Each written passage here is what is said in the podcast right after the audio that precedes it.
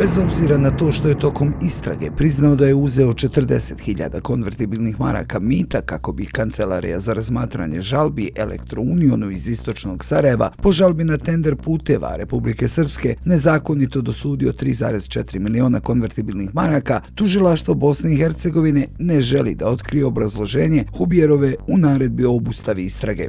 Vukajlović je slobodan čovjek koji se i danas bavi tenderima, a njegovo izuzetno tendersko znanje preporučilo ga i za poziciju šefa kabineta aktuelnog direktora Agencije za identifikacione dokumente, evidenciju i razmjenu podataka Almira Badnjevića.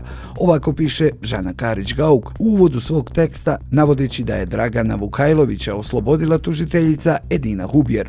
Iako i novim dopisom žurnalu jasno poručuje da je Vukajlović zaštićen portparoli, tužilaštva detaljno su se bavili zahtjevom za izuzeće Vedrane Mijović, koje je predmet prebačen nakon što je tužilac Miroslav Janjić sklonjen sa ovog slučaja.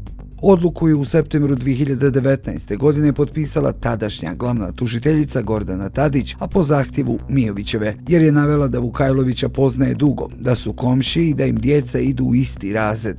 SNSD veze nije pominjala. Janić je iz posebnog odjela za organizovani kriminal, privredni kriminal i korupciju prebačen u odjel za ratne zločine. Za njegovo izlaganje pred sudom Bosne i Hercegovine, kada je decidno naveo da je Vukajlović tokom istrage priznao da su određene osobe na njega vršile pritisak i da je od Siniše Dodika, stvarnog vlasnika Elektrouniona iz istočnog Sarajeva, u više navrata uzimao novac u ukupnom iznosu od 40.000 konvertibilnih maraka, uputile su nas na sud Bosne Bosne i Hercegovine. Hubjerova je Vukajlovića oslobodila svih pravosudnih tereta. Vukajlović je početkom novembra prošle godine prijetio žurnalu krivičnom prijevom za klevetu prema izmišljenom krivičnom zakoniku RS-a. Pismo koje je stiglo na našu adresu nije sadržavalo demanti, na nevedeno u tekstu pod naslovom i tužilaštvo Bosne i Hercegovine štiti Dragana Vukajlovića. Nema kazne za priznavanje uzimanja mita, a redakciji je zabranjeno da ga koristi u sredstvima informisanja. Advokat je tek naveo da Vukajlović nije priznao da je uzeo mito ni pred kojim organom. Po prijetnji, ako ne prestanemo da pišemo, prozvani nevini klijent će o našem ponašanju obavijestiti nadležna tužilaštva u RS-u i krivično nas goniti. Sarajevska advokatska kancelarija, naziv poznat redakciji, zatražila je javno izvinjenje Vukajloviću, Od advokata smo zatražili konkretne navode o kleveti. Do danas niko nije odgovorio. Umeđu vremenu, oni koji su bili uključeni u istragu od prije nekoliko godina potvrdili su žurnalu da ne samo da je Vukajlović priznao uzimanje mita, nego je to isto rekla i njegova supruga. U slučaju podnošenja krivične prijave i eventualnog postupka, naši izvori bit će svjedoci ovih navoda. Reference za Vukajlovićevo imenovanje na poziciju savjetnika šefa kabineta Agencije za identifikacione dokumente, evidenciju i razmjenu podataka bile su, kako je direktor Almir Badnjević rekao, izuzetno znanje iz oblasti javnih nabavki. U opširnom pisano izjavi od 3. oktobra naveo je na ovu poziciju zaposlen je od 1. avgusta 2023. godine i to shodno zakonu i svim zakonskim procedurama. Naime, prilikom imenovanja na navedenu poziciju poziciju imenovan je uredno dostavio uvjerenje osnovnog suda u Trebinju broj 951 KR 315-23 od 24. jula 2023. godine kojim se potvrđuje da mu pred sudovima na području Bosne i Hercegovine nije podignuta niti potvrđena bilo kakva optužnica, niti izrečena bilo kakva kazna za krivična dijela, a bilo kog karaktera. S obzirom na navedeno i nesporni dokaz koji datira iz kraja sedmog mjeseca ove godine, evidentno je da ne postoji nikakav krivični postupak sa stanovišta zvaničnih sudskih i institucionalnih dokaza, a obuhvatajući period od prije pet godina na koji se vi pozivate. Ukratko, razlozi zbog čega je gospodin Vukajlović zaposlen na navedeno radno mjesto leže u činjenici da je on magistar ekonomskih nauka u oblasti računovodstva i revizije, ovlašteni predavač javnih nabavki agencije za javne nabavke Bosne i Hercegovine, autor više knjiga iz oblasti planiranja javnih nabavki, nosilac više nagrada. Prema raspoloživim i provjerenim informacijama vezano za navode iz vašeg dopisa, ono što je također provjereno i utvrđeno je da je u navedenom periodu vjerovatno vođena istraga, a ne krivični postupak, koja je rezultirala obustavljanjem istrage od strane tužilaštva Bosne i Hercegovine prije dvije godine, gdje je potvrđeno da po navedenom imenovani nema nikakve nikakve odgovornosti, zašto također postoje zvanični dokazi u koje smo također imali lični uvid. Međutim, isti su privatno vlasništvo navedene osobe, te za iste nismo ovlašteni da publikujemo zbog zaštite integritete i izbjegavanja mogućnosti dijela klebete navedene osobe, jer pravni tim agencije mi je savjetovao da po navedenom pitanju postoje presude nadležnih sudova u Bosni i Hercegovini da se radilo o klasičnoj kleveti prema navedenoj osobi, te da su plaćane odštete za klevetu po navedenom. Zbog činjenice da nikada po navedenom nije podignuta niti potvrđena optužnica, te da je istraga u potpunosti obustavljena, kao ni da nije utvrđena bilo kakva odgovornost imenovanog, a poštujući presumpciju nevinosti, mišljenja smo da svako pozivanje sa naše strane na ovakve slučajevi bi potencijalno i mi snosili odgovorno za klevetu, pa čak i za krivično dijelo. Moralne prepreke nije spominjao.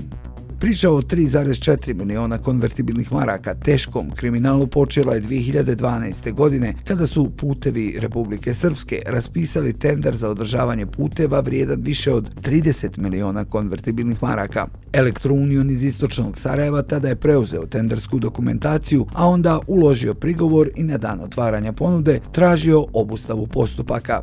Kancelarija za razmatranje žalbi je naredio putevima RS-a da obustave nabavku dok ova institucija ne odluči o žalbi. Preduzeće obustavilo postupak na 15 dana. Članovi Kancelarije za razmatranje žalbi u tom roku nisu odgovorili, a preduzeće nakon toga posao ugovorilo sa drugom firmom. Elektrounion, navodeći da je oštećen od Kancelarije za razmatranje žalbi, je tražio da odredi naknadu štete. Potom je utvrđeno da su putevi RS prekršili zakon jer su potpisali ugovor, a nisu omogućili Elektrounionu da pripremi ponudu. Procijenili su da je ova firma zbog toga oštećena za milionski iznos. Zbog odluke Kancelarije za razmatranje žalbi pisao je Centar za istraživačko novinarstvo. Putevi RS platili su odštetu ovoj firmi u iznosu od 3,4 miliona konvertibilnih maraka, iako zapravo nije ni učestvovala na tenderu. U oktobru 2016. godine sud Bosne i Hercegovine je zaključio da nije bilo razloga za dodilu štete veće od 3 miliona konvertibilnih maraka, te je ukinuo odluku Kancelarije za razmatranje žalbi i članovima naredio da donesu novu novu. Nakon ove presude, službenici Državne agencije za istrage i zaštitu SIPA uhapsili su Vukajlovića i direktora Elektrouniona Duška Lazarevića zbog sumnje u nezakonitu isplatu štete. Nakon saslušanja, pušteni su. Po zahtjevu tužilaštva Bosne i Hercegovine 21. maja 2018. godine sud Bosne i Hercegovine trebalo je da odluči hoće li Vukajlović biti suspendovan u kancelariji za razmatranje žalbi do okončanja postupka. Interesantno, po nalogu suda Bosne i Hercegovine, kancelarija za razmatranje žalbi je trebalo da utvrdi visinu nastale štete, kako bi bili ispunjeni uslovi da tužilaštvo Bosne i Hercegovine podigne optužnicu protiv Vukajlovića i Siniše Dodika, koji stoji iza firme Elektrounion, ali i Duška Lazarevića, direktora te firme. Siniša Dodik, inače bivši narodni poslanik SNSD-a, godinu i po dana krio se u Srbiji. Postupajući tužilac tražio raspisivanje potjernice, ali i tadašnja VD glavnog tužioca Gordana Tadić i šef odeljenja za organizovani kriminal i korupciju Ozrenka Nešković nisu dale saglasnost.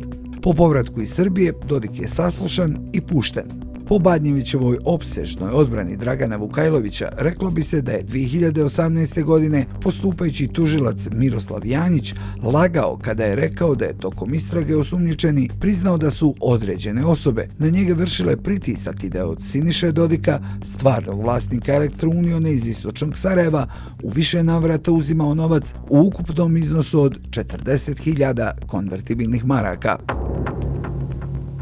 Ostaje li kakanj bez pitke vode zbog rudnika u Varešu? Naslov je teksta koji kaže da više od godinu dana građani Kaknja upozoravaju da će zbog radova na otvaranju rudnika u Varešu općina Kakanj ostati bez pitke vode. Zabrinutost građana još je veća jer informaciju o prisustvu teških metala u vodi nisu saznali od nadležnih institucija, već na društvenim mrežama. Polovinom januara ove godine na društvenim mrežama neformalna grupa građana Zaštitimo Mehorić Kakanj objavila je dokument javnog preduzeća Vodokom iz Kaknja u kojem se traži postupanje Federalne uprave za inspekcijske poslove zbog pojave teških metala u vodi za piće. Reagovali su iz općine Kakanj navodeći da voda jeste u opasnosti i vodi se pravna borba za očuvanje vodozahvata, ali se vrše i analize koje pokazuju da je trenutno voda ispravna za piće. Borimo se za vodu s vodozahvata Bukovica. Želimo sačuvati i kvalitet i kvantitet vode, zaštititi naše šume i planine, proteklih mjeseci pokrenuli smo niz aktivnosti. Nastupamo institucionalno, bilježimo sve probleme, obraćamo se nadležnim inspekcijama i ministarstvima na višim nivoima. Ustrajeni smo u borbi, obratili smo se svim relevantnim institucijama. Vodokom, kojeg je općinsko vijeće ovlastilo da prati stanje sa vodom, je pokrenulo i sudski spor, rekao je načelnik Kaknja Mirnes Bajtarević. Potreba da se vodi borba pa i sudski sporovi za vodu rezultat su, kako navode iz općine Kakanj, aktivnosti oko otvaranja rudnika kompanije Adriatic Metals u Varešu. Rudnik se nalazi na granici između općine Vareš i općine Kakanj, u neposrednoj blizini izvorišta pitke vode kojom se snadbijeva općina Kakanj. Nakon objave dopisa na društvenim mrežama, obratili smo se općini Kakanj sa pitanjima šta su oni poduzeli po ovom pitanju.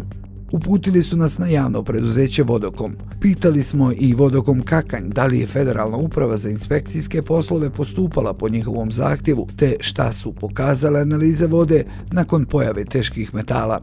Skoro godinu dana od slanja dopisa iz Vodokoma nisu upoznati da li je Federalna uprava za inspekcijske poslove postupala i provodila aktivnosti po predmetnom zahtjevu, jer nisu dobili povratne informacije od ove institucije. Što se tiče pojave teških metala u vodi za piće, iz Vodokoma su u odgovoru na žurnalov upit naveli da im je dostavljena informacija iz kantonalne uprave za inspekcijske poslove, u kojoj se između ostalog navodi da se osnovano smatra da je kadmi prirodnog porijekla iz tla. Od maja prošle godine u mjesečnim analizama uzorkovanja i analize vode rijeke Bukovice na prisustvo teških metala koje vrši firma System Qualities DOO Pale primjećene su određene oscilacije. Primjećene oscilacije u navedenom periodu od maja do decembra 2023. godine kretali su se unutar dozvoljenih vrijednosti, naveli su iz vodokoma. Pitali smo i Federalnu upravu za inspekcijske poslove da li su postupali po prijavi vodokoma. Njihov odgovor, ako ga uopšte dobijemo, objavit ćemo naknadno. Zavod za javno zdravstvo Zeničko-Dobojskog kantona do objave ovog teksta nije odgovorio na pitanje da li su oni radili analize ispravnosti vode u posljednjih godinu dana na području općine Kakanj. S obzirom da je javno preduzeće Vodokom Kakanj izrazio zabrinutost zbog prisustva teških metala u vodi za piće i šta je zavod uradio po tom pitanju. Iz kompanije Adriatic Metals, iako su danima obećavali dati odgovor na žurnalov upit vezanu za pojavu teških metala i tužbi protiv aktivista, do objave ovog teksta nisu ga dostavili. Ukoliko dostave odgovor, žurnal će objaviti naknadno. Iako u javnosti nije bilo konkretnih informacija od strane nadležnih institucija kada je u pitanju prisustva teških metala u vodi za piće, općina Kakanj svoju zabrinutost za ovo pitanje uputila je svim nadležnim institucijama, od Skupštine Zeničko-Dobojskog kantona, kantonalnih i federalnih inspekcija, pa do firme Adriatic Metals, koja je dobila koncesiju za otvaranje rudnika u neposrednoj blizini izvorišta pitke vode za općinu Kakanj. Početkom novembra prošle godine, načelnik općine Kakanj uputio je dopis za hitno poduzimanje mjera i dostavljanje informacija vezanih za aktivnosti kompanije Adriatic Metals na granici između općina Kakanj i Vareš. U dopisu je navedeno da se od početka izvođenja eksploatacijonih radova od strane kompanije Adriatic Metals BH i njenih kooperanata, općina Kakanj suočava sa brojnim problemima i izazovima, a posebno kada je u pitanju vodosnadbijevanje stanovnika Kaknja. Kontinuirani monitoring i analiza vode se rade od augusta 2022. godine i to svaki mjesec. U zahtjevu javnog preduzeća Vodokom Kakanj od 24. maja 2023. godine, a koji je dostavljen Federalnoj upravi za inspekcijske poslove, pored ostalog se ukazuje na trend enormnog i konstantnog povećanja prisustva kadmijuma u rađenim analizama vode u odnosu na nulto stanje iz aprila 2021. godine.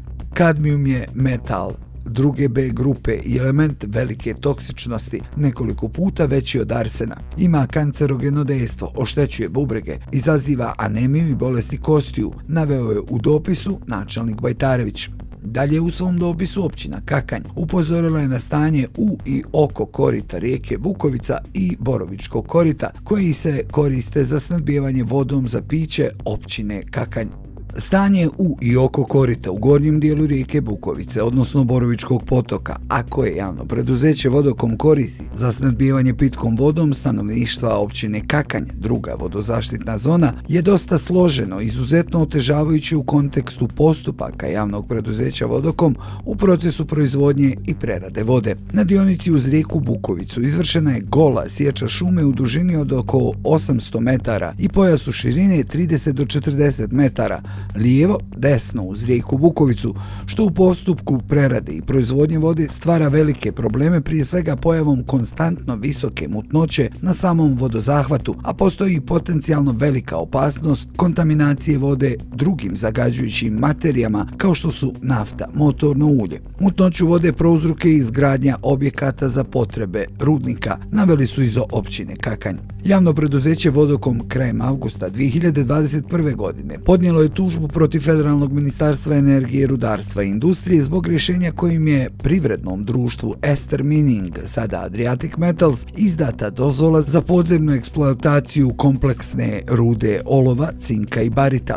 Sud još uvijek nije donio odluku po ovoj tužbi, iako se, kako navode iz općine Kakanj, radi o životnim pitanjima stanovnika Kaknja. Iz općine Kakanj u dopisu Skupštine Zeničko-Dobojskog kantona. Naveli su da, iako su se obraćali svim nadležnim institucijama, do danas nisu dobili adekvatne reakcije nadležnih i odgovornih kantonalnih i federalnih ministarstava i inspekcija, te nisu poduzete posebne mjere i aktivnosti kako bi se spriječilo ugrožavanje vodosnadbijevanja kaknja pitkom vodom sa zahvata Vukovica. Građani okupljeni oko grupe Zaštitimo Mehorić Kakanj, koji već mjesecima upozoravaju na potencijalnu opasnost od rudnika u neposrednoj blizini izvorišta pitke vode, podsjećaju da građane, a ni općinu Kakanje, nije niko ništa pitao, iako će oni trpiti posljedice rudarenja na području općine Vareš. Predstavnica građana okupljenih u grupi Zaštitimo Mehorić Kakanj, Hajrija Čobo, u razgovoru za žurnal kaže da je rješenje da se raskine koncesioni ugovor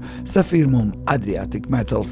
Postoji način da vlada Zeničko-Dobojskog kantona, ministar privrede i premijer sjednu sa stručnim ljudima koji nisu plaćeni da lažu i koji svoju čast i obraz i svoje znanje nisu prodali za novce i koji će utvrditi stvarno stanje. Koji će reći istinu da se radi o području koje je izuzetno vrijedno sa strane biodiverziteta, koje je neprocijenjivo vrijedno sa strane izvorišta pitke, vode i vodotoka, koji će utvrditi da je kompanija svojim aktivnostima izašla iz koncesionog polja onoga dana kada kada su se pojavili u Mehoriću. Da je kompanija napravila krivično dijelo pustošenja šume kada su se kao greškom posjekli 3000 kvadrata šume, koji će utvrditi da premijer federacije Nermin Nikšić visoko vrijednu šumu naziva šikarom, da to nije u redu i koji će na kraju raskinuti ovaj koncesioni ugovor u najboljem interesu za zdravlje stanovništva, kaže Čobo. Firma Adriatic Metals podnijela je tužbu za klevetu protiv Hairije Čobo zbog njenih izjava o aktivnostima ove firme. Iz nevladinih organizacija ranije su upozorili da tužbu Adriatics Metalsa treba posmatrati u kontekstu odluke sekretarijata Bernske konvencije pri Vijeću Evrope kojom se nalaže nadležnim vlastima u Bosni i Hercegovini da zaustave eksploataciju ruda u Varešu, dok se ne razjasne činjenice koje je u svojoj tužbi iznijela upravo aktivistica Čobo. Sekretarijat je izrazio žaljenje zbog izostanka zvaničnog odgovora BH vlasti potpisnice Bernske konvencije, ključnog sporazuma za zaštitu prirodnih vrsta i njihovih staništa. Sekretarijat je izrazio ozbiljnu zabrinutost zbog problema koje je tužitelj iznio o rudarskim aktivnostima Adriatic Metalsa, što može rezultirati gubitkom vrsta, degradacijom staništa i zagađenjem zraka, vode i tla, te štetnim posljedicama za ekosistem. Također, istaknuta je zabrinutost zbog nedostatka učešća lokalnog stanovništva u procesu donošenja odluka. Ured za reviziju Bosne i Hercegovine u svom izvještaju potvrdio je ono što je žurnal upozoravao u seriji objavljenih tekstova, a to je da su u procesu dodjele poslova, homologacije i certifikacije vozila počinjene brojne nepravilnosti. Ovi poslovi su odlukom Ministarstva komunikacije i prometa Bosne i Hercegovine još od 2011. godine u rukama privatnih firmi povezanih sa financijerima SNSD-a i HDZ-a. Prema javnom oglasu iz 2021. godine, ovi poslovi su pripali firmama u vlasništvu Milana Ševe i Aleksandra Milašinovića. Oni su u dvije godine na ovim poslovima zaradili ukupno 16,2 miliona konvertibilnih maraka. U revizorskom izvještaju taksativno je navedeno šta se sve dešavalo još od raspisivanja prvog konkursa za ove poslove davne 2009. pa do onog iz 2021. godine. Tako je utvrđeno da je ministarstvo onemogućeno omogućilo ostalim firmama na tržištu da se duži vremenski period nadmeću za obavljanje poslova homologacije i certificiranja. Od 2008. do 2020. pod zakonskim aktima iz oblasti homologacije i certifikacije vozila nisu bili definisani rokovi trajanja ugovora koje ministarstvo zaključuje sa izabranim organizacijama. Nove podzakonske akte iz oblasti homologacije i certifikacije vozila ministarstvo je donijelo tek 2020. i tada su definisani rokovi trajanja ugovora na 10 godina, naglašavaju revizori. Dakle, iako nisu bili definisani rokovi, konzorci izabrane odlukom tadašnjeg ministra Rude Vidovića iz 2009. sve do 2021. ubirao je milione od poslova homologacije. Podsjetimo, u sustavu tog konzorcija bili su ABE International, Centar za motorna vozila Banja Luka, Institut za saobraćaj i komunikacije Sarajevo i Centar motor Široki brijeg. Vidović ih je izabrao iako su imali manji broj bodova od drugo prijavljene firme Automotive Center Sarajevo. Obrazloženje je tada bilo da broj bodova ne igra ulogu. U revizorskom izveštaju navedeno je to da Ministarstvo 2012. poništava konkurs iz 2009. ali pored toga nisu raskinuli ugovor sa izabranim konzorcijem. Novi javni konkurs su objavili 8 godina nakon poništenja prethodnog, a umeđu vremenu je poslove obavljao konzorci koji je odabran u poništenom konkursu, naglašavaju državni revizori.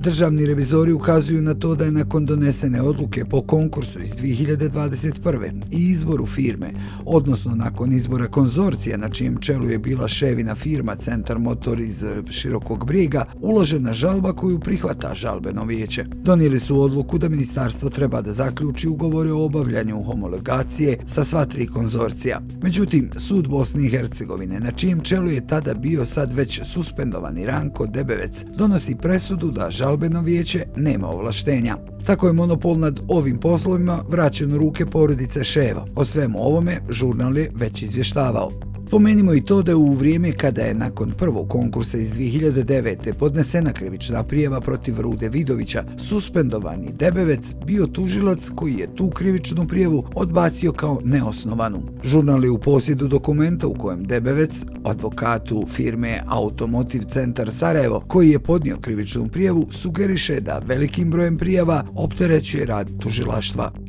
Državni revizori su utvrdili to da je ministarstvo od konkurencijskog vijeća tražilo mišljenje usklađenosti podzakonskih propisa iz oblasti homologacije i certifikacije vozila sa zakonom o konkurenciji u vezi sa rokom na koji se zaključuju ugovori, ali i da ne raspolažu podacima o prihodima koje prikupljaju administrativne i tehnička tijela iz oblasti homologacije i certifikacije vozila dijelova, uređaja i opreme vozila. Prema raspoloživim podacima iz izvještaja o radu administrativnog tijela za 2021. koje nam je dostavilo ministarstvo, ukupan broj zahtjeva za homologaciju vozila je iznosio 57.556 zahtjeva. Od tog broja 57.087 zahtjeva se odnosilo na homologaciju pojedinačnog vozila, a 469 zahtjeva za homologaciju tipa vozila. U skladu s cjenovnikom procijenili smo da ukupni prihodi koji su administrativno državno tijelo i tehnički servisi ostvarili u 21. za poslove homologacije vozila iznose oko 9,1 milion km, stoji u izvještaju.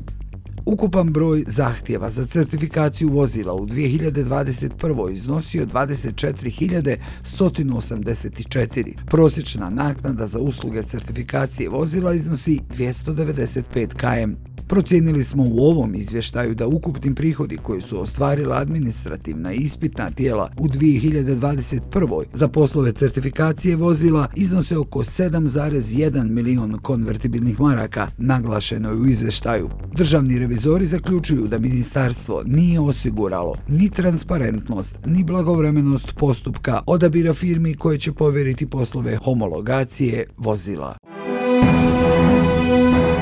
Sve tekstove možete čitati na Žurnal Info, a audio forme slušati na platformama Apple Podcast, Spotify, Google Podcast, Deezer.